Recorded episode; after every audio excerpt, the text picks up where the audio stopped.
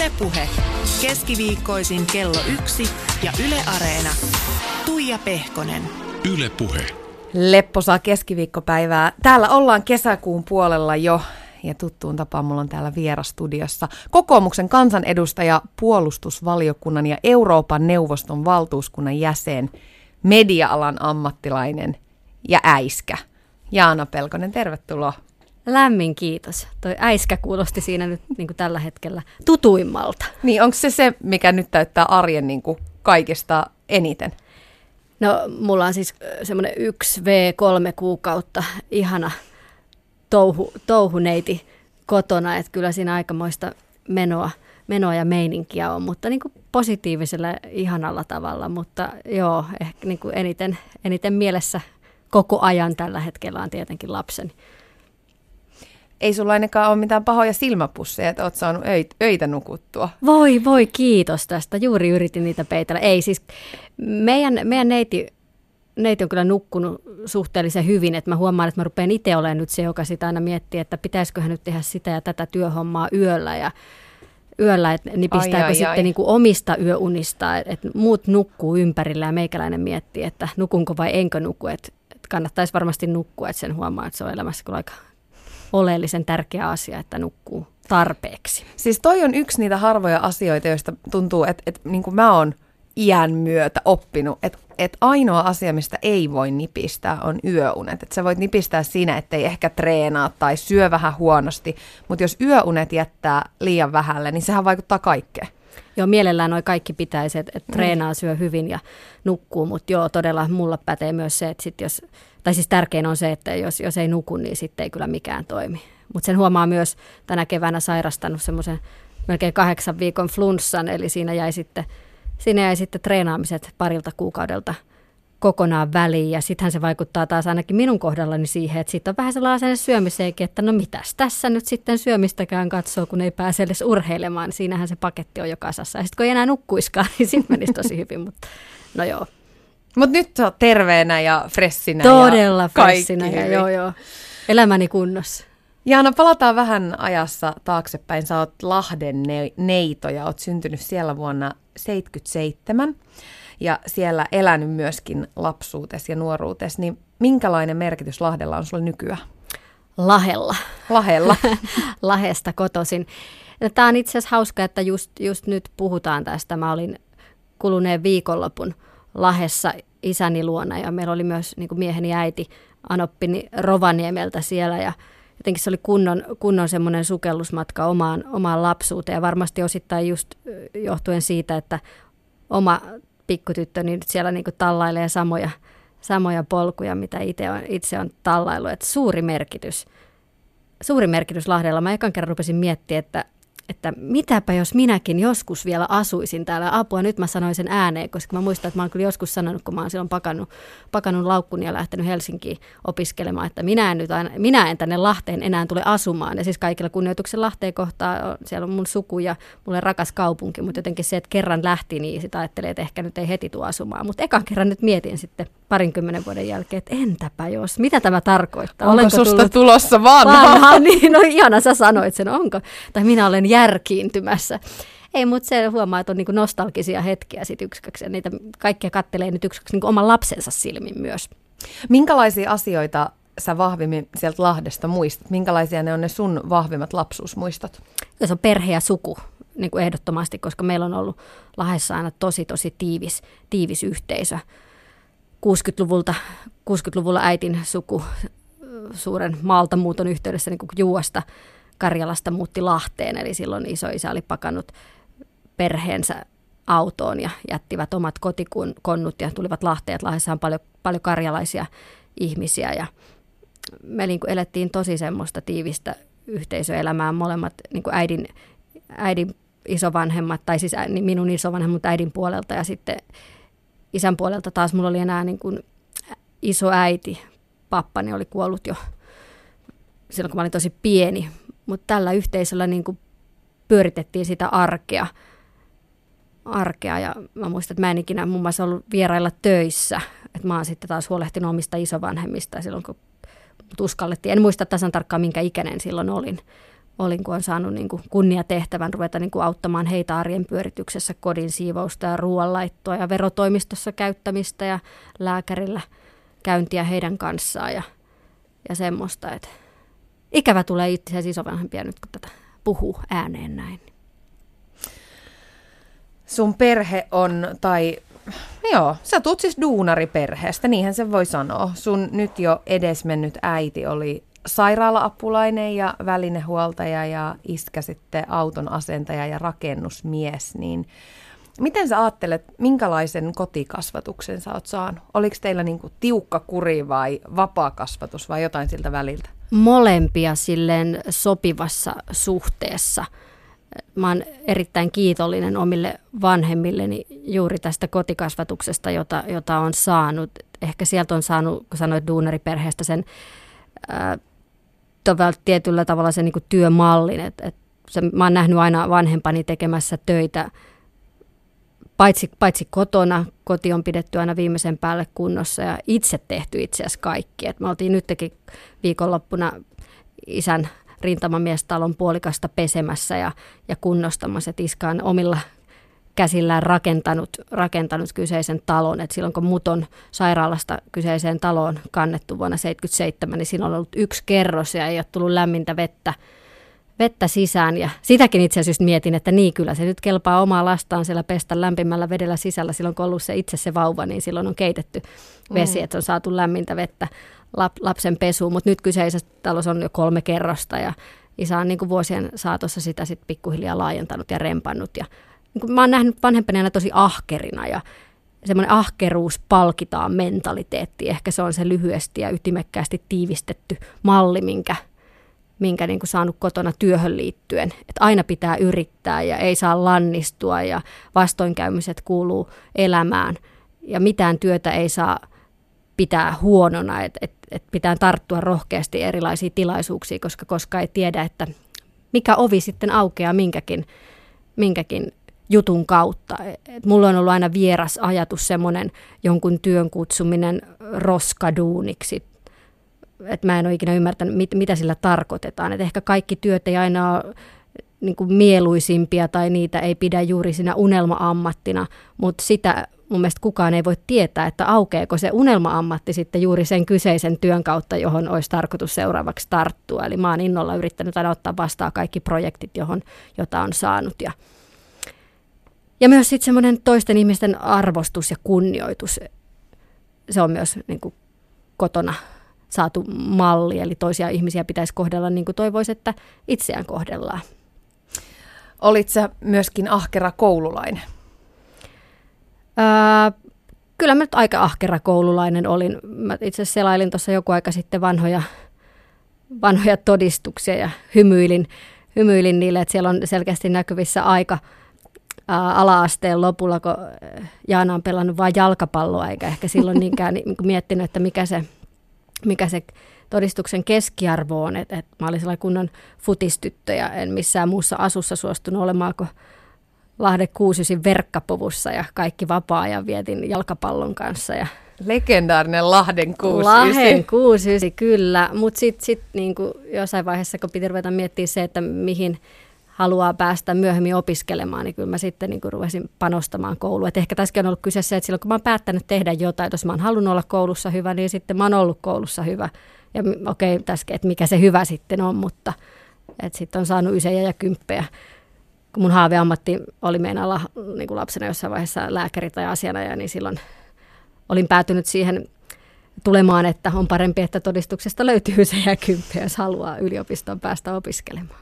Missä vaiheessa noi haaveet ikään kuin muuttu, koska mä, en ku, mä oon kuullut, että sä et ollut kuitenkaan mikään esiintyjäluonne silloin pienenä ja sitten oot kuitenkin ehtinyt tehdä pitkä ura mediassa ja nyt julkisessa ammatissa poliitikkona, niin voi, tuokin on pitkä tarina, tota mä oon itse kanssa miettinyt, että, että mä uskon, että semmoinen ratkaiseva käänne ehkä niin tohon, tähän esiintyjäpolkuun on ollut se, että mä oon päässyt musiikkiluokalle, eli toisella luokalla on pyritty musiikkiluokalle. Mä kävin Jalkarannan ala-astetta kaksi ensimmäistä kouluvuotta ja, ja sitten kolmannella pääsin Lahen keskustaan Lotilaan musiikkiluokille. Ja siitä alkoi sitten tavallaan se semmoinen esiintyjäpolku, koska kuorolaisenahan esiinnyttiin. Oli aina kevätkonsertit ja joulukonsertit ja jopa mun ensimmäinen ulkomaan matka on tapahtunut koulun ja kuoron kanssa. Me oltiin kuudennella luokalla Majorkalla viikon niin luokkaretkellä, jossa me samalla esiinnyttiin ja laulettiin. Niin se on ollut varmaan se semmoinen ensimmäinen joka avasi sitä tietä, vaikka en sitä todellakaan tietoisesti ole tehnyt. Että mä oon vaan halunnut laulaa ja mä oon tykännyt musiikista, että se oli se syy, miksi, miksi on musiikkiluokille pyrkinyt. Ja sitten lyhyen länttä tyyppi kun olen, niin aina ollut eturivissä ja jos olet eturivissä kuorolaisena, niin silloin joudut osaamaan biisien sanat, koska jäät heti kiinni, jos et osaa. Siinä on myös niin kuin, tavallaan tahtomatta joutunut vähän enemmän harjoittelemaan sitä esiintymistä ja opettelemaan, niin totta, sä opettelemaan kos- kappaleita. Sä et ole voinut niinku koskaan piiloutua sinne muiden taakse. Ei mä muistan kuin... aina, kun mä jännitti kauheasti ja mietin, että miksi mä en voi seisoa tuolla taaempana. Että mä voisin olla jonkun toisen takana, ettei kukaan näkisi mua, kun mua jännittää. Jos mä en vaikka muistakaan kaikkia sanoja, niin ei auttanut. Ei tullut pituutta niin paljon, niin eturiviin mentiin. Oliko noin sellaisia asioita, mitkä jotenkin kasvatti sut myös yli sun ujoudesta? Ei mä usko, koska toi on tapahtunut, tai mä olin vielä itse asiassa yläasteella musiikkiluokalla, mutta tota, kasiluokan työharjoittelussa mä oon ollut Lahdessa paikallisradio 99. Ja mä itse asiassa muistan, että minkä takia mä oon sinne hakenut, se onkin se hyvä kysymys, että joku voisi näin päivän kertoa mulle, että mistä mä oon keksinyt hakea radio työharjoittelu, kun sieltä se lähti sitten se innostus. Et mä muistan, että mun mielestä se oli äärimmäisen kiehtovaa olla keskellä tapahtumia. Radiossa toimittajat jatkuvasti ties, missä, missä tapahtuu ja mitä tapahtuu. Ja sitten olivat vielä niin rohkeitakin näin kasiluokkalaisen silmissä, että uskalsivat esiintyä ja puhua. Että mä oon ollut siellä vaan koko viikon, että wow, onpa hienoa. Ja, mutta silloinkaan mä en vielä miettinyt itse, että niin kuin minä haluaisin tai uskaltaisin olla se, joka, joka puhuu ja on äänessä. Mutta mä hain sinne radio silloin töihin, että mä vaan toivoin, että mä saisin olla osa sitä maailmaa. Että, että onko sitten kukkien kastelua tai kahvinkeittoa tai jotakin muuta, että kuhan vaan otatte mut mukaan mukaan maailmaa. Ja sitten mä pääsin pääsin semmoiseksi perjantai-illan harjoittelijaksi yöpöllö nimiseen radio-ohjelmaan, eli Heinosen Jonille Lahteen paljon terveisiä ja, ja kiitos. Mä toivottavasti on kiittänyt, kiittänyt tässä menneinä vuosina, mutta suuri kiitos edelleen siitä mahdollisuudesta, koska se on ollut sitten se tie, mikä on avannut mulle vähän sitä radiomaailmaa enemmän, mutta kaverit oli perjantai-iltaisin baarissa bilettämässä ja mä sain olla sitten Joninkaan tekemästä legendaarista yöpöllö-ohjelmaa semmoisena katureport reporteerina siellä. Ja mä muistan silloin, kun mä oon aloittanut, mä oon ollut 17, koska mulla ei ollut ajokorttia. Mulla piti olla kuski, joka ajoi sitä lähetysautoa. Ja elävästi muistan sen ensimmäisen kerran, kun on saanut, saanut mikrofonin käteen ja mennyt änkyttämään kadulle. Mä olin kirjoittanut semmoisen paperilapulle kysymyksiä, että hei, mikä sinun nimesi on ja miltä sinusta tuntuu tai jotakin. Ja ei, niin kuin, ei todellakaan ollut mielessäkään, että mä kuuntelisin, mitä vastataan, kun hän sai oma, oma osuuden suoritettua. Ja, ja niin, ja tämäkin vielä, että, että miten mä itse asiassa päädyin, kun mä olin niin kuin päässyt sinne radioon niin avustajaksi, mutta sitten sieltä lähti silloinen katu, katutyyppi armeijaa ja ketään muuta ei ollut, jonka saattoi kadulle laittaa mikrofonin kanssa, niin minä nyt olin se, joka oli paikalla, niin mulle iskettiin mikrofonin käteen ja sanottiin, että alappas tyttö mennä sinne. Et sekin tapahtui tavallaan onko se sattumaa tai kohtalo. Ehkä tässä, mm. tässä vaiheessa on enemmän niin kuin kohtalo.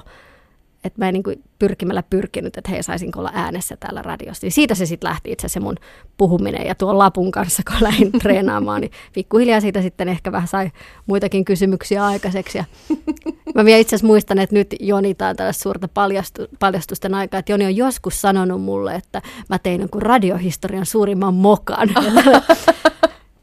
Mikäköhän se oli? No se on hyvä, että mä en muista sitä, mutta mä tyyliin on toistanut jonkun vastauksen tai jotain, mutta sitten se palaute, kun sä veet radioon, että se on ollut radiohistorian suurin moka, niin mä muistan se, muistin sen monta vuotta, että hyvänen aika. Minä olen nyt sitten tehnyt tällaisen. Ylitunnollinen kiltti suorittajatyttöni. Hei, mutta mua hymyilyttää sen takia, että, että, että Radio 99, eli sitten radiovoima tai nykyisin radiovoima, niin on myös mulle ensimmäinen radioduuni. Vai sitäkö sä siellä hymyilit? Sitä mä siellä hymyilin ja mua nauratti nämä samat muistot, kun mä oon mennyt tekemään ensimmäistä radiohastelua Pate Mustajärvestä ja unohtanut laittaa nauhurin päälle ja mennyt nöyränä tyttönä sit uudestaan tekemään sen sama haastattelu. Ja sieltä on mahtavia muistoja. Ja jos sä mietit sitä, että oot sä muistanut Heinosen Jonia kiittää, niin mun täytyy sanoa, että mä taas muistan omilta alkuajoiltani sen, että siellä monet, monet ihmiset puhuu siitä, että pelko se Jaanakin se on täältä ponnistanna. Oi, että oi, et oi. kyllä se siellä niinku elät varmasti ihmisten mielissä aika vahvasti. Ai säkin oot tehnyt radiohistoriaa suurimman mokan. Mä laittaa naurin päälle. Kyllä näitä, mä luulen, että niitä riittää enemmänkin. No mut, miten sitten sit niinku tämmöiset kapina-ajat tai teinivuodet, onko sulla ollut mitään semmoista? On niitä kaikilla varmasti omalla, omalla tavallaan. Mutta kyllä mä jotenkin itse muistan sen, että enemmän mä oon pyrkinyt olemaan aiheuttamatta omille vanhemmilleni lisää huolia ja harmaita hiuksia ja stressiä. Voi toki olla, että nyt jos isältäni kysytään, hän on eri mieltä, mutta en mä usko, että se ihan hirveän paljon eri mieltä. Että kyllä mä niin joistain asioista ollaan kinasteltu ja on varmasti hakenut sitä tasapainoa ja paikkaa, mutta mä ehkä niin kuin enemmän itse muistan sen niin, että kun on ollut omanlaisia haasteita, niin kuin jokaisessa perheessä on ja jokaisessa suvussa, niin mä oon sit yrittänyt niin kuin omalta kohdaltani olla lisäämättä sitä niin kuin painetta ja huolta ja stressiä ja ehkä jättänyt sit, nyt näin aikuisella iällä sitten haen tätä teinivuosia, niin käyn läpi, mutta niin, että et se on ollut ehkä, ehkä se, miten mä muistan muistan asioita. Ja sitten on yrittänyt, niin kuin silloin kun just nimenomaan päätin, että nyt on oltava hyvät arvosanat, niin keskittynyt sitten siihen kouluun ja, ja harrastamiseen ja liikkumiseen, että se on ollut aina tosi tärkeä, tärkeässä roolissa elämässä. Niin sä sanoit tuossa futiksen ja sitten oot lisäksi lumilautailu ja tämä oli jotenkin hauska, kun kun mä luin susta, niin että sä oot niinku tehnyt kaikki niitä samoja juttuja, mitä pojatkin on tehnyt. Ja jotenkin niinku tämä ajatusmaailma, että nainen voi tehdä kaikkea, mitä mieskin, niin että se on tullut vahvasti jo sieltä lapsuudesta. Ja sehän on aikamoinen vahvuus, että ikään kuin jo sieltä kotikasvatuksen kautta näinkin niinku iso tärkeä juttu tulee ikään kuin osaksi sua.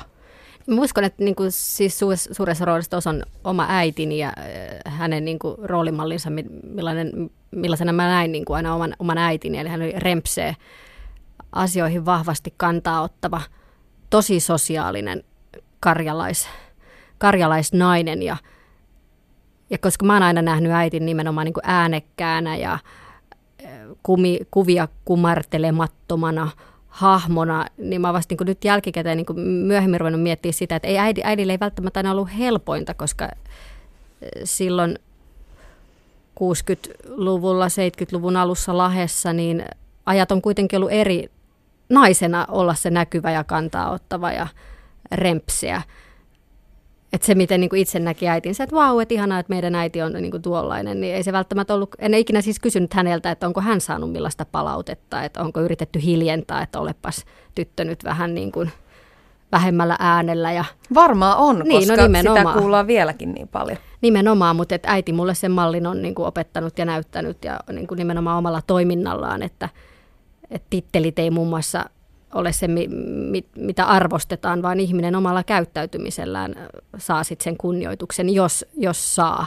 Et se on ihan sama, että äiti oli lääkäriasemalla nimenomaan välinehuoltajana apulaisena ja, ja siellä kun sain seurata niin hänen työtään pienenä pyörin usein jaloissa. Mun mummi oli myös samassa, samassa paikassa töissä, niin usein ollut siellä, siellä niin kuin katsomassa heidän työtään, niin ei niin kuin lääkäri, monille lääkäri oli muassa että jos olet tittelitäs lääkäri, niin sit sä olet suuri herra ja maailmanomistaja mutta ei, ei näille naisille, vaan jos oli hyvä tyyppi, sitten se oli niin kuin hyvä tyyppi.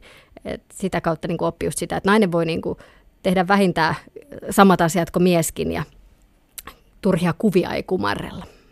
Ylepuhe keskiviikkoisin kello yksi ja Yle Areena. Tuija Pehkonen. Ja täällä on paikalla Jaana Pelkonen. Sä oot tehnyt, Jaana, aikanaan ihan hirveän pitkän listan kaikenlaisia media-alan hommia. Siellä on tosiaan lahtelaista paikallisradio, Radio 99 ja hommia. Se on TV-töitä, tilttiä, jyrkiä, far outtia, vaikka mitä. Mutta jos mietitään sitä, että milloin sä niinku kunnolla pomppasit julkisuuteen, niin se oli reilu 20 vuotta sitten. Silloin Tilt-ohjelman aikaa 97. Ja siis sehän oli tosi nuori vielä, silloin parikymppinen nainen, niin miten sä muistelet nyt tota aikaa? Millaista se oli? Hää, suuri, suuri hiljaisuus, se onkin hyvä, kun meikäläinen hiljainen, mutta saa hiljaiseksi. Mä niin miettinyt, että miten mä niin, kuin niin nuorena tyttönä selvisin siitä julkisuusrumbasta, mutta sitten tämän taas ääneen sanottua, niin, niin julkisuushan oli hyvin erilaista onneksi silloin. Ei ollut sosiaalista mediaa ja ylipäätään netissä, et, vaikka itse asiassa hauskaa, että Tilt oli peliohjelma ja voisi niin kuin kuvitella heti sitä myötä, että siellä liittyy kaikki niin kuin internettiin ja sähköiseen maailmaan ynnä muuta, mutta ei, ei, ei niin, kuin niin aikoina liittynyt. Mutta aikamoinen koulu se on 19-vuotiaalle nuorelle naiselle, joka kuitenkin aika monilta osin hakee itseensä. En, en voi millään tavalla niin kuin sanoa, että olisin ollut valmis nainen 19-vuotiaana, vaan mä oon kasvanut tavallaan julkisuudessa se sitten naiseksi. Ja siinä on jatkuvaa arvostelua ja tietynlaista painetta ynnä muuta. Että et se nyt, että on tämänkin verran järjissäni vielä tänä päivänä, niin ei voi kuin... No joo. Joo, mielenkiintoinen, niin kuin, mielenkiintoinen kysymys. Kun mietin nyt, että, että mm. antaisinko oman tyttäreni lähteä julkisuuteen nuorena ja ja kasvaa tavallaan siinä sitten aikuiseksi, niin kyllä sitä niin kuin aika pitkää yrittäisin kyllä suojella ja vähän miettiä, että olisiko, olisiko muitakin vaihtoehtoja. Mutta tosiaan, että julkisu, julkisuus on ollut niin erilaista, erilaista silloin, että eihän löydy, kun mä joskus yrittänyt etsiä jotain omia vanhoja juttuja, niin netistä ei niitä ole, kun niin kuin ne on painettuna paperilehtenä sitten jossain, että sähköisestä maailmasta ei, ei edes löydy. Mutta sitten samaan aikaan taas, että et eihän niin kuin upeampaa työtä olisi voinut nuorella naisella olla. Et itse asiassa tuossa al- alun perin vähän käytiin läpi sitä, että miten mä radioon päädyin. Niin mä siis 96 kirjoitin ylioppilaaksi ja silloin mä en osannut vielä päättää, että hainko mä, hainko mä lukemaan lääketiedettä vai oikeustieteelliseen. Ja silloin Lahdessa 99 mulle vinkattiin, että hae Helsinkiin Laajasalon opistoon, että sulla on sitten vuosi aikaa miettiä, että mitä haluat yliopistossa lukea, koska mulle oli itsestäänselvyys se, että yliopistoon mennään, että vanhemmat oli siihen kannustanut ja koulu oli aina kannustanut, että kunnon tutkinto hankitaan ja sen mä olin päättänyt myös tehdä ja moni, moni, moni ala kiinnosti, oli lääkäriasiana ja, ja diplomaatin haaveetkin siellä, mutta sitten tosiaan kun oli niin moni vaihtoehtoja, niin päätin myös, että mä pidän tämän välivuoden, koska vanhempani sitten säästivät ja suostuvat sen vuoden Laajasalossa maksamaan. Ja siellä pystyi suorittamaan avoimen kautta yliopisto-opintoja. Samalla mä sain opiskeltua radioalaa, ja, ja sitten suoritettua yliopisto-opintoja, mutta siitä sitten itse asiassa lähtikin radiomafiassa työt käyntiin ja sinne mafiaan tuli yhtenä päivänä puhelu, jossa ää, sanottiin, että etsitään peliohjelmaan juontajaa, että kiinnostaisiko ja sitten sitä kautta alkoi taas, alkoi taas Tilt. Ja sitten vähän myöhemmin mulle loksahti, että mä hankin valtiotieteelliseen lukemaan, lukemaan viestintää, että, että se onkin sitten se mun, mun opiskelu, opiskelupolku. Mutta se, mitä yritän sanoa, on se, että, että mä oon jälkikäteen ollut niin kiitollinen siitä, että olen saanut, on saanut niin rahoittaa yliopisto-opintoni tekemällä toinen toistaan mielenkiintoisempia TV-projekteja, kiertämällä Suomea eri firmojen tilaisuuksissa ja on ollut niin monessa mukana ja saanut tutustua niin monenlaisiin ihmisiä, monenlaisiin yrityksiin, että ei kaikkea edes muista. Ja harmikko ei ole kirjoittanut päiväkirjaa, että, että muistaisi ne kaikki asiat, niin paitsi että se on ollut niin kuin julkisuuden puolesta tietenkin niin kuin nuorelle naiselle omanlainen koulupolku, mutta sitten taas se muu, mitä siitä on elämäänsä saanut, se valtava rikkaus ja kokemukset, niin ei ne antaisi pois. Sä oot sanonut, että, että silloin alkuaikoina, että silloin tuli niin kuin läväytettyä julkikin ihan liikaa asioita, että, että ikään kuin ei ollut ei ollut välineitä sen median kanssa toimimiseen, tai että sä et saanut siihen minkäänlaista koutsausta, niin, niin minkälaisia oppeja sä olisit kaivannut? No mä kirjoitin itse asiassa, tein graduni yksityisyyden suojasta ja sananvapaudesta ja tutkin sensaatiojournalismin pelisääntöjä siinä, että missä menee yksityisyyden suojan rajat – ja tuohon innostus lähti juuri sitä kautta, että, että aikoinaan silloin 19-vuotiaana tyttönä, kun on ensimmäisessä haastattelussa ollut ja kysytty, että onko sulla poikaystävänä, on, no on tässä, hän, hän on ja mitäs muuta haluatte tietää. Ei, ei ymmärtänyt sitä, että, että, että itse teen julkista työtä ja minä olen se julkisuuden henkilö ja kannan sitten vastuut siihen liittyen, mutta et, et läheisiä haluan niin nykyään suojella, koska en ymmärtänyt sitä, kun kerron poikaystäväni nimen ja otan hänet kuvaan, niin silloin tuo hänetkin tavallaan auttamatta julkisuuteen ja sitten vaikka kun suhde päättyy, niin ei sitä voikaan tehdä ei voi pyyhkiä. Niin, koska jos mä oon itse avannut tietyt ovet, niin silloin mä myös joudun kantaa sen vastuun ja siitä, että ketä mä oon mukana niin julkisuuteen tuonut, niin se on se, on se suurin asia. Ja juuri siitä syystä niin päädyin myös, että, että kiinnosti kyseinen aihepiiri ja siitä, siitä graduni tein. Ja itse asiassa mä olin vielä niin innostunut siitä aihepiiristä, jopa meidän yliopistolla oltiin, että mulla oli silloin vinkattu, että kannattaisi lähteä Suomeen kiertämään, puhumaan nuorille aihepiiristä ja siitä, että pitää tuntea omat, omat vastuut ja velvollisuudet, kun lähdetään julkisuuteen ja julkisiin ammatteihin, mutta olisi muuten tänäkin päivänä niin, aika tarpeen. pitäisi varmaan päivittää se mun gradu, että, että se ei ehkä ole ihan kaikilta osin lainopillisestikaan enää ajan tasalla, mutta aihepiiri, en mä tiedä, onko, onko nykyään mitään koulutuksia. Varmaan jotain on, mutta, mutta ne, nimenomaan ne tietyt omat oikeudet ja velvollisuudet, ne olisi, ne olisi tärkeä tuntea kaikkien. Jos sä mietit sun työtä silloin, kun teit ikään kuin viihdyttäjänä töitä tv ja radiossa ja yrittäjänä ja vertaat sitä nyt tähän hetkeen, kun sun pääasiallinen homma työrintamalla on olla kansanedustajana. Molemmat julkisia duuneja, mutta mut mitkä asiat siinä julkisuudessa on sun mielestä muuttunut? No, jos taas mietitään sitä, että, että itse asiassa poliittisilla päättäjillähän vielä enemmän, tai, vielä enemmän niin työ on julkista, että vähemmän yksityisyyden suojaa kuin pelkästään julkisuuden henkilöllä. Äh, niin, no siinähän se ehkä tuli sanottu, että silloin kun sä poliittiseen peliin mukaan, niin silloin avaa vielä enemmän sitä omaa yksityisyyttään ja sitä kautta myös tietyltä määrin myös, riippuen tietenkin tittelistä ja pestistä, joka on, mutta myös, myös lähipiiri on on sitten enemmän siinä julkisuudessa mukana tahtomattaankin liittyen jo sidonnaisuuksiin ynnä, ynnä muuta. Mutta kyllä mä mietin, että, että se on hauskinta, että mä ajattelin, että kysyksä sitä, sitä se mä joskus mitään sanonut, että, että kun on ollut tehnyt pitkän uran viihteessä ja sitten aikoinaan kun hain eduskuntaa avustajaksi, niin mähän olin itse asiassa päättänyt, että mä en ikinä tule hakemaan kansanedustajaksi siksi, että avustaja-aikoina omasta mielestäni näin siinä kansanedustuslaitoksessa ihan liikaa viihdettä siihen, siihen nähden, mitä mä olin niin kuin naivina opiskelijana ajatellut, että, että poliittinen päätöksentekojärjestelmä olisi kuitenkin puhtaasti vaan asiaa, mutta se ei sitten pitänytkään paikkaansa, vaan... Oliko siellä sirkus? No siis sirkukseksi minä kutsun aika usein eduskunnan niin kuin ulospäin näyttäytyvää toimintaa, että et, siis salikeskusteluja ynnä muuta, jossa haetaan usein juuri sitä, että halutaan, halutaan päästä uutisiin tai päästä otsikoihin, niin laimeilla latteuksillahan harvemmin pääsee, eli silloin kun siihen pistää vähän sirkuselementtiä niin, ja kärkkäitä sanankäänteitä, joilla kilpaillaan salikeskustelussa, niin silloinhan sitä varmasti uutisissa koreillaan, jos, jos sinne halutaan, mutta eduskunnan se tärkein työ, josta itse pidän, se tapahtuu valiokunnissa ja sieltä sitten puuttuu, puuttuu tämä sirkuselementti, ainakin omista valiokunnistani. Että.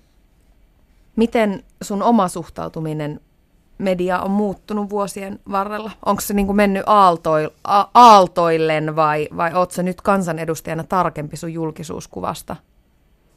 Vai onko vuodet tehnyt sinusta rennomma?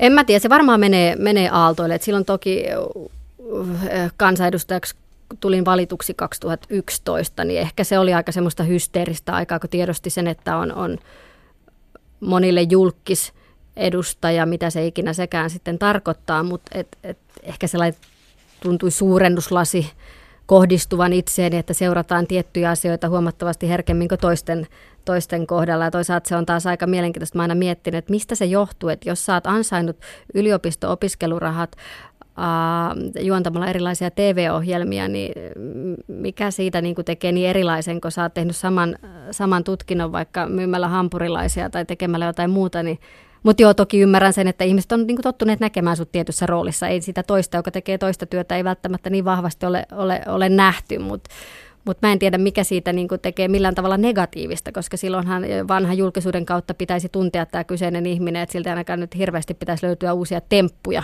ehkäpä, mm-hmm. jos se on jo niin parinkymmenen vuoden ajan syynätty erilaisten suurennus, suurennuslasien läpi, mutta... Koit sä, että sä jouduit pitkään kantamaan sellaista niin tiltjaanan leimaa? No Tilt Jaana Leimaahan mielellään kannan aina, koska Tilt on ollut hieno, hieno ohjelma ja, ja se meikäläisen ponnahduslauta ja se on vielä hauskaa, että aika pitkään kaduilla, kun kulin Helsingissä, niin sai, ihmiset saattoi mennä ohi ja sanoa sanan tilt. Ei mitään muuta, sanovat vaan tilt ja meni ohi. Nyt sitä itse asiassa kuulee vähemmän, mutta kyllä mä viikko sitten sain palautetta ja kiitoksia Tilt-ohjelman juontovuosista. Ja sehän yllättää, mutta, mutta se tarkoittaa sitä, että se on ollut pidetty ohjelma ja minäkin Tiltistä pidän ja olen olen pitänyt, mutta se oli ehkä enemmän sellaista omaa itse, että mä oon tosi ankara itselleni ja tosi huono niin kuin antamaan itselleni anteeksi mitään. Pitäisi olla täydellinen kaikessa ja osata heti kaikki, niin se nimenomaan se kansanedustaja alkuvuosien armottomuus, että mä en usko, että mä oon ihan itse rakentanut sen itselleni sen paineen siihen, että ei se niinkään välttämättä tullut ulkoapäin, vaan olin itse tämän luonut itselleni. Ylepuhe keskiviikkoisin kello yksi ja Yle Areena. Tuija Pehkonen. Ja Jaana Pelkonen täällä vieraana. Ja Jaana, mähän soitin sun ystävälle ja luottohenkilölle Marianne Kiskolalle. Hänen nimittäin teidän ensikohtaaminen on jättänyt pysyvät jäljet. Ja siis arpia löytyy kuulemma tästä vieläkin. Niin mä pyysin Marianne kertomaan vähän lisää tästä. Joo, mulla on vasemmassa peukalossa edelleen aika, aika syvä ventti, tämmöinen mukavan näköinen arpi. Jaanan kanssa. Tota, eka kohtaaminen oli Kampin avajaisissa, kauppakeskus Kamppi avattiin ja mä olin kokkaamassa siellä ja Jaana oli juontamassa sen ja se kuvattiin ja kävikin niin, että että siellä oli sitten veitset otettu just suoraan pakasteelta, ne oli äärettömän teräviä ja mä katsoin tietysti Jaanaa ja kameraan, kun mä puhuin ja kokkasin siinä samaan aikaan ja kuinka ollakaan veitsi sitten lipsahti tuon vasempaan peukaloon ja veti ihan hirveän, hirveän haavan ja verta lähti tietysti ruiskoamaan ihan maattomasti, niin ihan silmää räpäyttämättä, niin kuin Jaana kysyy vaan, että pärjääkö mä sanoin, että pärjää, anna kumihanska. Jaana ojentaa mulle kumihanska, jonka mä teippasin ranteeseen ja sitten mä kokkasin ihan tyynesti siinä loppuun asti ja yritin vältellä niin kuin, näyttämästä sitä kameralle hirveästi sitä veristä, veristä muovihanskaa, mutta se oli aika vitsikästä, koska mä kokkasin vegaaniannoksen vielä, mikä oli siihen aikaan vähän erikoista, niin sillä me niin kuin tavallaan tehtiin semmoinen veriside. Kertoo myöskin jotain Jaanan ammattitaidosta, että hän vaan jatkaa juontamista eteenpäin, vaikka veri roiskuu siinä vieressä. Joo, mä olin tosi otettu, koska tota, siinä niin ammattilainen kohtasi ammattilaisen, että, että hommat hoidetaan niin kuin, vaikka tapahtuisi mitä. No Marianne, sä oot yksi Jaanan luottoystävistä, oot paljon häntä myöskin auttanut töihin ja julkisuuskuvaan liittyen, niin kerro vähän siitä, että minkälaisissa asioissa hän sun puoleen oikein kääntyy ja on apua kaivannut? No, meillä on Jaanan kanssa muodostunut sellaiset välit, että oikeastaan vähän kaikista asioista kysyy ja kaikista asioista voidaan puhua. Että oikeastaan ei ole asiaa, mistä ei voisi jutella, mutta ehkä sitten tuohon julkisuuteen ja, ja tuommoiseen niin näkyvyyteen liittyen, niin Jaana on hyvin tällainen yksityinen henkilö, niin kuin minäkin, ja meillä on sillä tavalla samat arvot, joten on helppo niin kuin ymmärtää, mitä Jaana toivoo, minkälaisen, niin kuin, mitkä asiat hän haluaa pitää yksityisenä ja mitkä asiat on niin kuin julkisia asioita. Ja silloin kun ihmisen työ on julkisuudessa, niin niin silloin pitää myös olla aika tarkka niin kuin itse niistä rajoista, koska sitten jos sä kerran niin kuin annat koko käden, niin sitä et takassaa. Mutta ehkä eniten, eniten ollaan niin kuin pohdittu tällaisia syy-seurauslakeja, että, että minkälaisia niin kuin ulostuloja, minkälaisia asioita, minkälaisia arvoja tuodaan esille. Ja ne asiat, mitä niin kuin Jaana haluaa niin kuin ajaa, niin sitten mietitään tavallaan sitä, että niin kuin millä tavalla – et ei se ole niinku sattumaa, että Jaanalla on niinku mun mielestä erittäin tyylikäs julkisuuskuva, että et, et on todella niinku ylpeä siitä, miten Jaana on niinku sen asian hoitanut.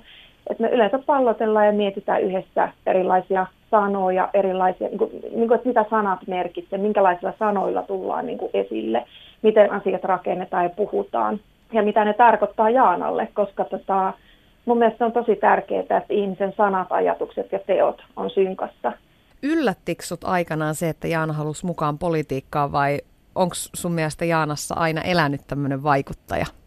Ei se oikeastaan yllättänyt, koska tota, siitä puhuttiin niin paljon ja, ja tota, sillä tavalla pitkään.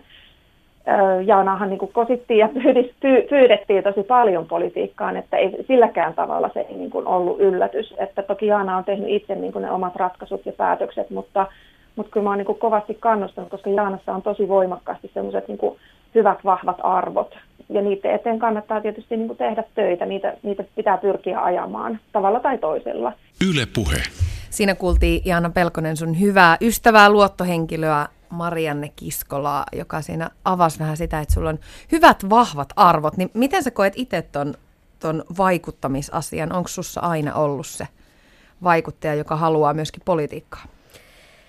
No niin, kauan, kauan kuulemma, kun Lahen torillakin pikkutyttönä on käynyt, niin siellä on, siellä on politiikkaa keskusteltu, että, siellä on tuttuja torimyyjiä edelleen ja hän naureskelee, että mä oon kuulemma sille vahtosammuttimen kokoisena käynyt siellä presidentinvaalikampanjaa kampanjaa tekemässä. Tota, se niin sen poliittinen herä, herääminen omalta kohdalta tapahtui nimenomaan silloin lahjavuosien aikaa, kun, kun isovanhemmistani vastuuta kannoin, koska mä jo sanoin se, että meidän suvussa se oli itsestäänselvyys, että meillä huolehditaan toinen toisistamme. Ja se on kunnia-asia saada, saada huolehtia tavallaan omista, omista läheisistä sen sijaan, että vastuu sysättäisi yhteiskunnalle. Mutta silloin omat silmäni avautuivat sen suhteen, että tämähän ei suinkaan tämä malli ole laajalti käytössä, eikä kaikilla.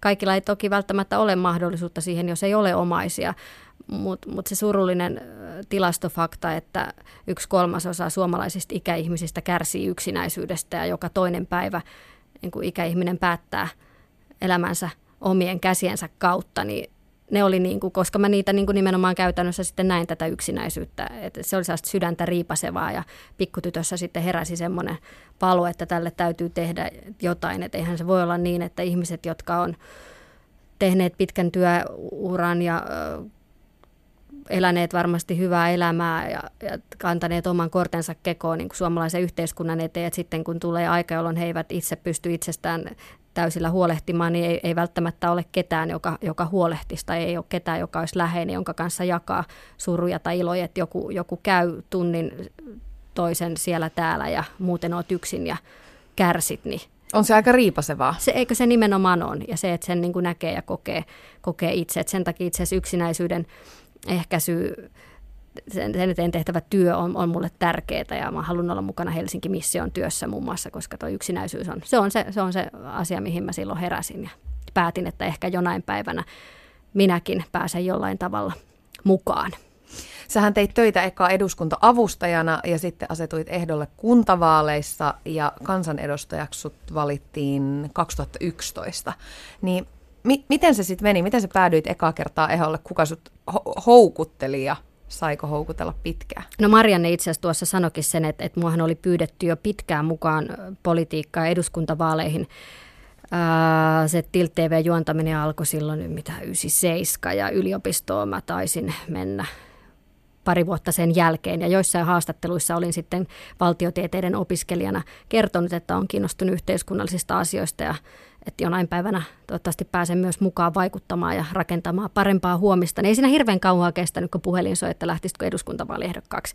Ja pakko sanoa, että mä kyllä olin aika äimänkäkenä, että, että mitä, pyydettiinkö mä oikeasti eduskuntavaaliehdokkaaksi, että mä olen parikymppinen tyttö, joka vasta yliopistouransa alussa ja muutenkin opiskelee elämää ja sitä, kuka on ja mitä aikoo oikeasti isona tehdä, että ehkä nyt ei ole ihan se oikea paikka lähteä eduskuntavaaliehdokkaaksi. Ja sanoin kauniisti, että kiitos, että puhutaan joskus myöhemmin. Ja sitten tuli vielä toiset eduskuntavaalit, jolloin mä olin pyydetty. Mutta silloin mä taisin jo ilmoittaa, että mä haluan aluksi valmistua yliopistosta ja sitten, äh, sitten lähteä kuntavaaleihin ja eduskunta-avustajaksi. Ja ennen kuin, ennen kuin lähden tälle tielle. Ja pitää aluksi selvittää, että onko se oikeasti edes mun paikka. Ja siksi mulla oli tosi tärkeää, kun mä olin yliopistosta saanut paperit, että mä pääsin eduskunta-avustajaksi näkemään, mitä se työ on. Ja tuossa aikaisemmin puoliksi huumorilla vähän sanoinkin, että mähän päätin sen jälkeen, että minä en tule koskaan hakemaan kansanedustajaksi, koska, koska siihen liittyy niin paljon sitä vanhasta työstä tuttua julkista pintaa, joka tuntui, tuntui vieraalta siinä vaiheessa, kun oli tehnyt yhden uran niin viihteessä, niin minkä ihmeen takia mun pitäisi taas rakentaa toinen toinen niin kuin mediapersona. että nythän mä halusin tehdä ihan jotain muuta kuin olla, olla paistattelemassa lehtien otsikoissa – otsikoissa. Ja mä hain 2011 Kavakuun, eli kansainvälisten asioiden valmennuskurssia ulkoministeriön diplomaattikouluun, koska mulla oli ollut sellainen pikkutytöstä myös sellainen haave, että minusta tulee diplomaatti. Että sekin on tapa tehdä politiikkaa ja, Kyllä, ja, ja, vaikuttaa. ja, ja vaikuttaa ja rakentaa maailmaa, mutta mä en päässyt silloin Kavakuun. Mutta sitten eduskuntaan pääsin ja on iloinen siitä, koska kohta on no seitsemän vuotta kansanedustajana täynnä ja, ja olen, olen kokenut, että, että on ollut äärimmäisen hienoa ja opettavaista, opettavaista aikaa ja on ollut juuri siellä, missä minulla on nämä, nämä vuodet kuulunut, kuulunut olla. Että tässäkin tapauksessa taas kohtalo. Selkeästi uskon, että puuttui peliin, koska en päässyt sinne toiseen paikkaan, vaan pääsin sinne, mihin mun kuulu päästä. Mutta tämähän on aika ihana ajatus jotenkin, että, että ikään kuin luottaa siihen, että vaikka aina just ne ovet ei aukee, mitä yrittää kolkutella, niin kyllä ne oikeat ovet, jotka on sitten tarkoitettu, niin kuitenkin lopulta tulee tulee vastaan ja aukenee. Niin ja tuohon taas pääsee siihen kotiopetukseen, että sitten ei saa lannistua, vaan pitää vaan niin kuin jak, jaksaa uskoa siihen omiin, omiin haaveisiin ja unelmia. Tärkein on nimenomaan se, että itse on sillä omalla polullaan. Että se on myös asia, mistä me ollaan Mariannen kanssa paljon keskusteltu, että pitää sitten olla itselleen rehellinen uskaltaa seurata sitä omaa polkua ja omaa, omaa kohtaloaan, koska se on ehkä se helposti tässä nykyajan maailmassa, jos on niin paljon virikkeitä ja oletuksia ja vaatimuksia ja, ja muuta, että jos lähtee ja antautuu tavallaan niihin, niihin ulkopuolisten odotuksiin liikaa, niin saattaa kadottaa sen, että kuka mä nyt onkaan ja mikä se mun tarkoitus tässä elämässä oli, mitä mun kuuluu tehdä ja mikä se mun polkuni on. Eli sitä aina itsekin joudun kuulostelemaan, että onko mä nyt mun polulla ja onko mä oikeista syistä, yritänkö mä nyt todistella jollekin jotakin, että mun pitäisi nyt olla tämä tai saada toi titteli, että sitten joku muu olisi tyytyväinen, mutta mikä se mun juttu on, että onko mä nyt oikeasti seuraamassa sitä tietä, mitä mun kuuluu, koska mä uskon siihen, että jos tekee vääristä syistä asioita, niin ei, siitä ei hyvä seuraa. Ei, ei niin kuin itsellesi, etkä sä tule mitään hyvää saamaan aikaakaan, jos niin kuin ei, ei ole oikeista motiiveista ja syistä liikkeellä. Onko sulla selvänä vahvana mielessä nimenomaan se, että, että minkälaiset jutut sulle on tärkeitä ja, ja mitkä ne on, vaikkapa millä perustein sä valitset sun työtehtäviä ja mitkä arvot siellä taustalla niitä ohjaa?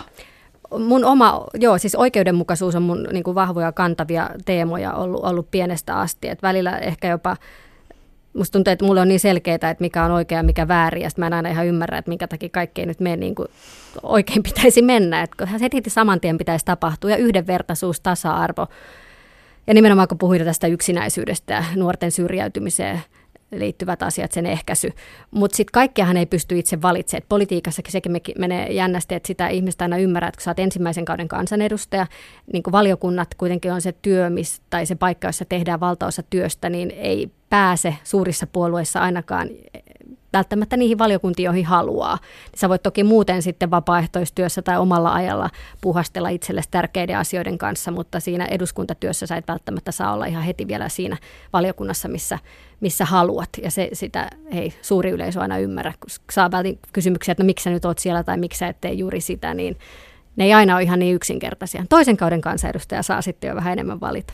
Niin, ja sä sait viime vaaleissa lähes 16 000 ääntä koko Helsingin suosituin ja koko Suomen viidenneksi suosituin poliitikko. Se on siis, sen jälkeen varmasti pystyy jo aika hyvin valitsemaan, että minne haluaa mennä.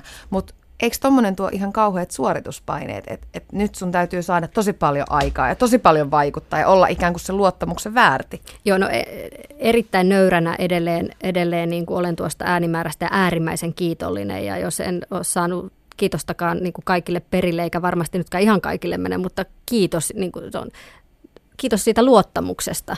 Ja nimenomaan sen luottamuksen arvoinen haluaisi olla ja lunastaa ne odotukset. Mutta politiikkahan ei suinkaan ole yksilöpeli, se on myös tärkeä ymmärtää ja muistaa itse kunkin. Et siinä ei kerätä niitä sulkia omaa hattua, vaan se on joukkuepeliä, jossa loppujen lopuksi aika hitaasti tapahtuu asiat, mutta yhteistyöllä ja sellaisella pitkäjänteisyydellä ja määrätietoisella uskon, että sit saadaan, ja kun on niin kuin sydän mukana, saadaan pikkuhiljaa muutettua asioita ja tapahtumaan niitä asioita, mitä, mitä toivotaan, että, että tapahtuu. Mutta kyllä se, niin se 16 000 ääntä loi tietenkin myös sit sellaisia omanlaisia, mä huomaan, että rupesi puhelimet soimaan, että no mikäs ministeri sä nyt oot. Ja sitten mä sanoin, että ää, mikä ministeri sä nyt oot. Et mun mielestä aina kuhunkin tehtävään pitää valita se, joka kyse, kyseisen tehtävän parhaiten hoitaa. Ja se, kun mä aikaisemmin sanoin jo siitäkin, että mä en ikinä nähnyt niitä titteleitä niin itseisarvona – ei, ei se titteli ole se, mitä mä oon metsästänyt, vaan mä haluan pyrkiä tekemään niin kuin tietyt työt, mitä mä aina teen mahdollisimman hyvin, ja ne sitten johdattaa toisiin töihin, riippumatta siitä, onko se nyt se ministeri tai onko se joku muu. Ja mun suurin toive oli päästä puolustusvaliokuntaan. Se oli se, mitä mä ilmoitin suureen ääneen heti ensimmäisessä haastattelussa tyyliin herättyäni sen vaaliaamun jälkeen, ja sitä on ehkä joidenkin vaikea ymmärtää, että minkä takia mä en nyt sitten halua sitä suurinta titteliä tai toivo sitä suureen ääneen, mutta mut mulla oli jo ensimmäisellä kaudella suurin haave päästä puolustusvaliokuntaa ollut pienestä asti myös kutsumus puolustusasioita kohtaan ja isoisän kanssa keskusteltiin sotajuttuja ja muita. Mä sain sitten tämän paikan ja siitä olen nyt sitten iloinut. Toi on jännä paikka toi koko eduskunta. Vähän, vähän viittasitkin siihen kaikkeen sirkukseen, mikä siihen liittyy, mutta mut, mut sitten kun siellä on myöskin ikään kuin sitä yhteistyötä tekemässä niin erilaiset arvomaailmat omaavat ihmiset. Ja moni aina vakuuttelee, että, että puolueen rajat, että ne ei haittaa sit ihmissuhteissa ja ystävyydessä. Mutta millaisissa asioissa se tulee vastaan ja hankaa, että ihmiset saattaa elää niin kuin hyvinkin erilaisten näkemysten ja arvomaailmoiden kanssa? No tähänkin on sanottava se, kun mä sen sirkuksen tässä kanssa esiin, esiin otin, mutta ja korostan vielä sitä, että mä tarkoitan sillä sitä ulospäin näyttäytyvää mediahakuista toimintaa, jota, jota siihen taloon paljon liittyy, jos on nimenomaan se yhtymäpinta siihen viihdemaailmaan, jota on tehnyt. Mutta sitten mut yllätti niin positiivisemmin ensimmäisellä kaudella kansanedustajana toimiessa se, nimenomaan, että mä sain sieltä elämääni ystävät, ihmiset, joita mä oikeasti kutsun ystäviksi. Vasemmistoliitosta Pekosen Ainokaisa, sitten Toivola Jani Vihreä ja sosiaalidemokraateista Kristiina Salonen. Eli kaikki me neljä eri puolueesta ajatellaan monesta asiasta hyvin eri tavalla, mutta me ollaan vietetty tosi paljon aikaa yhdessä ja juuri tänne tulessa viestiteltiin, että koska meillä on nyt se yhteinen illan istujainen ja me ollaan oltu reissussa neljästään. Ja, mutta me ollaan puhuttu myös siitä, että, että me ei sit sillä vapaa-ajalla niinkään käydä niin kuin keskustelemaan niistä eduskuntaa eniten repivimmistä aiheista, koska se, niin, mutta siis me ollaan tavallaan käyty se keskustelu ja me todettiin, että siitä ei, niin kuin, emme saada sillä mitään aikaa, kun me arvostetaan toisiamme sen syvemmän arvopohjan ja muunlaisen ymmärryksen, ymmärryksen kautta, että on turha mennä sitten semmoiseen niin päivän polttavaan kinasteluun keskenämme, että, että siitä ei mitään rakentavaa tulisi. Ylepuhe keskiviikkoisin kello yksi ja Yle Areena. Tuija Pehkonen. Jaana Pelkonen vieraana mulla täällä ja soitin myöskin toiselle sun ystävälle, eli Katjalle, jonka kanssa olette ystävyys, ystävystyneet 2008 alkujaan siis TV-kuvauksissa. Ja nykyisin olette tosiaan hyvin läheisiä, olette toiste, tai kummeja toistenne lapsille, niin siitä vähän kysyin Katjalta, että minkälainen kummi sä oikein oot? No Jaanahan on ihan loistava kummi. Meillä on kolme lasta ja tämä Mande, jonka kummi, kummina tota Jaana on, niin on kyllä hyvin Jaanan tyylinen lapsi, että se oli niin kuin hirveän hyvä valinta meidän Mandelle kummiksi.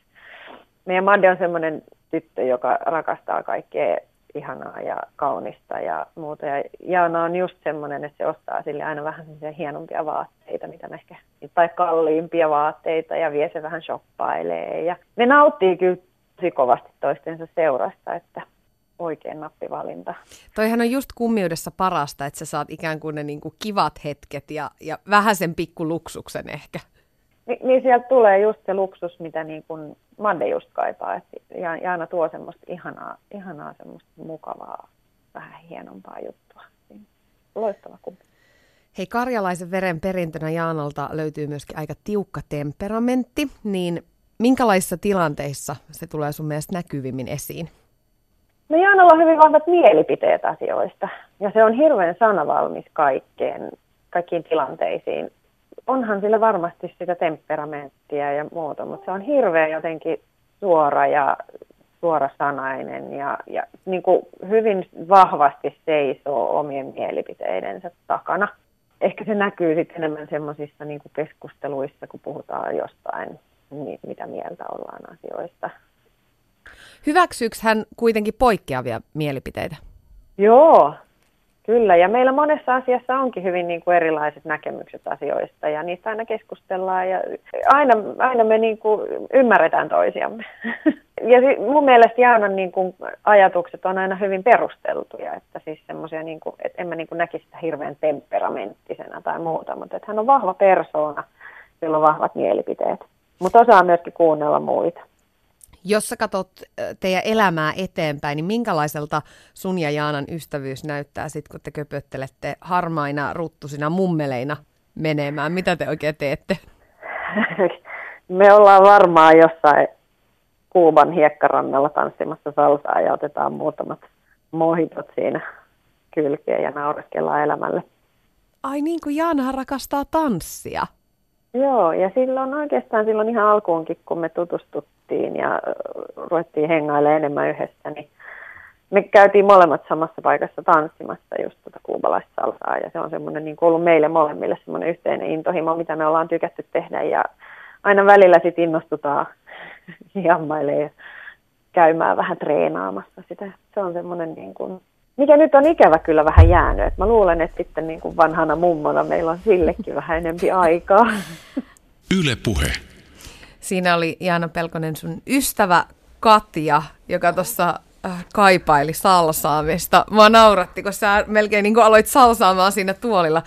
Käyt sä enää ikinä tanssimassa siis, nykyään? Katja se nyt sanoi, että, että about varmaan kymmenen vuoteen en ole tanssinut ja ja siis nimenomaan ne kuubalaiset tanssit ja lähinnä se salsa on ollut se tanssi, mitä mä oon silloin just Katjan kanssa yli kymmenen vuotta sitten, kymmenen vuotta sitten tehty. Ja sit, sitä mä kävin tässä kato heilumaan, kun mä ootin, että mitä se vastaa siihen, että mitä me mummona tehdään, koska se on se mun haave. Sitten sit mummona mä oon kanssa ja Kuuban hiekkarannalla, mä vaan tanssin salsaa aamusta iltaan. Et, joo, mulla on ollut kauhean ikävä tanssia, kun tanssi on ollut mulle myös se, että, että mä oon kova stressaamaan ja kova murehtimaan kaikkea maailman, maailman murheita, niin tanssi on ollut vähän sellainen pako, pakoreitti, että siinä on se liikunta ja sitten siinä on se musiikki, että ne on niin kuin ne mulle rakkaat asiat, että sitten tulee liikuttua niin kuin ilon kautta, että ei niinkään välttämättä huomaa, että hiki virtaa ja saa karistettua niitä murheita hartioilta.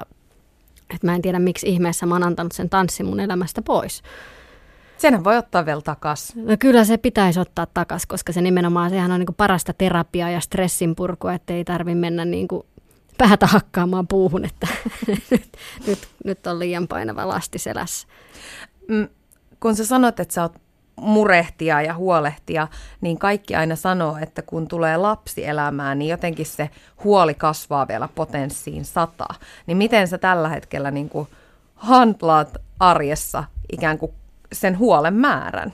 Mä just mietin, että voiko, onko tässä puupöytä, voiko tätä koputtaa. Että kyllä mä niin kuin pakko myöntää, että – että toi lapseni ensimmäinen vuosi aika lailla mulla meni murehtiessa ja pelätessä, pelätessä monta asiaa. Toki siinä niin kuin tuli esiin myös sit se niin kuin, oman äidin menetyksen tuska niin kuin nousi vielä uudelleen pintaan, että nyt mulla on jotain näin ihanaa ja ainutlaatuista ja upeata syntynyt elämään kuin tämä lapsi ja apua, jos, jos hänelle nyt sitten myös sattuu jotain ja sitten se jotenkin sitä kautta, että oli äiti, äiti kuollut ja nyt on lapsi, että entäs hän, tällä tapahtuu jotain, niin se moninkertainen semmoinen kauhu ja stressi ja pelko, että, että mä niin kuin käytin hyvin paljon siitä ensimmäisestä vuodesta murehtimiseen, tai nyt se ainakin jälkikäteen tuntuu siltä, että, että, että miksi, miksi ihmeessä mä edes niin, kuin niin paljon murehdin ja muuta, mutta sitten siinä on myös ne naisen hormonit, että nyt huomaa, että kun tämä hormonitoiminta on vähän laantunut, niin että vastaus kysymyksiin on, että mä en niin kuin tällä hetkellä ainakaan samalla tavalla huolehdi ja murehdi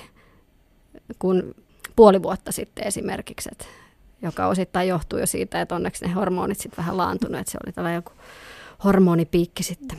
Hormoneita, pidempään. Joo, hormoneita on aina hy- hyvä syyttää. Joo, ja tässä tapauksessa kaikesta. niitä onneksi voi niin osittain syyttääkin. Plus sitten se luontainen, että aika monelle äidille kuulemma näin käy, että sitten sit sä käyt läpi monia, monia niin kuin vanhoja asioita ja tunteita, ja toki se varmaan on parempi, että niitä käydään läpi, koska mä sanoin tässä haastattelun aluksi, että mä ehkä nuorena patosin myös omia omia tunteita yritin olla se liian niin kuin kiltti ja tunnollinen, ettei muiden tarvi mun takia murehtia. Nyt mä toivon, että oma lapseni saa kyllä räyhätä ja huutaa ja näyttää tunteita niin paljon kuin haluaa, että se on parempi päästää ne pihalle kuin padota itseensä sisään. Koet sä sitä ikinä ahistavana vai, vai ootko ikään kuin hyväksynyt sen, että se on osa sua, että sä oot tämmöinen niin huolehtivainen tai, tai helposti niin kuin mietit ikään kuin niitä juttuja, mitkä voi tapahtua?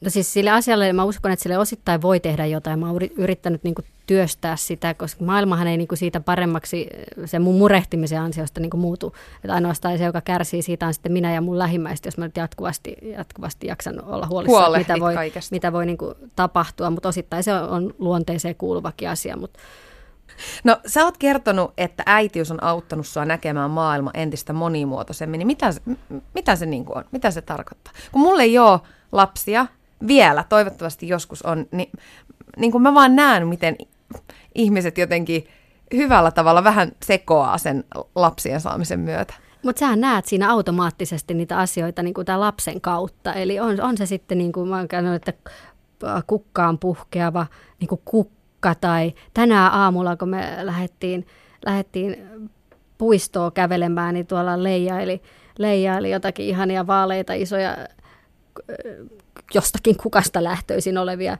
kasoja ja sitten se, kun lapsi ihmettelee, että miten noi lentää tuulessa noi. Ja sitten niin usein pys, kun sä pysähtyä sen lapsen kautta ja katsoa, että mitä, tuolla, mitä hän nyt tekee, niin sitten miettii, että niin, hän näkee kaikki niin asiat mielenkiintoisina ja että wow, on se vesi liplattaa tai lintu lentää ja kaikki vastaan tulevat koirat, muun muassa me pysähdytään tervehtimään ja juttelemaan kaikkeen kanssa, kaikille ihmisille vilkutetaan. Jopa itse se auttaa, niin kuin, vaikka itse on niin kuin asiakaspalvelija työssä kansanedustajana ja se, mistä mä oon aina saanut voimani, ja on, on ihmiset ja keskustelut heidän kanssaan. Niin nyt mä huomaan, että vielä enemmän lapsen kautta, kun jokaisen ihmisen kohdalle pysähdytään hänen niin kuin, aloitteestaan, niin on niin kuin, omaakin herätystä. Et, ja sitten myös itse asiassa on hauska huomata nämä pettymykset, joita näkee jo vähän yli yksivuotiaan niin kuin kasvoilla, kun joku ihminen ei vilkutakaan takaisin eikä pysähdy. Sitten se ihmetys, että miksi mä vilkutan tuolla ja se ei vilkuta. Sitten miettii, että voi, että ne Niin, kaikki, et mit- mm. et, et, pieni ihminen jo joutuu miettimään niin monenlaisia asioita. Samalla miettii, että niin no samahan mäkin mietin, että ei se mullekaan vilkuttanut. Ja,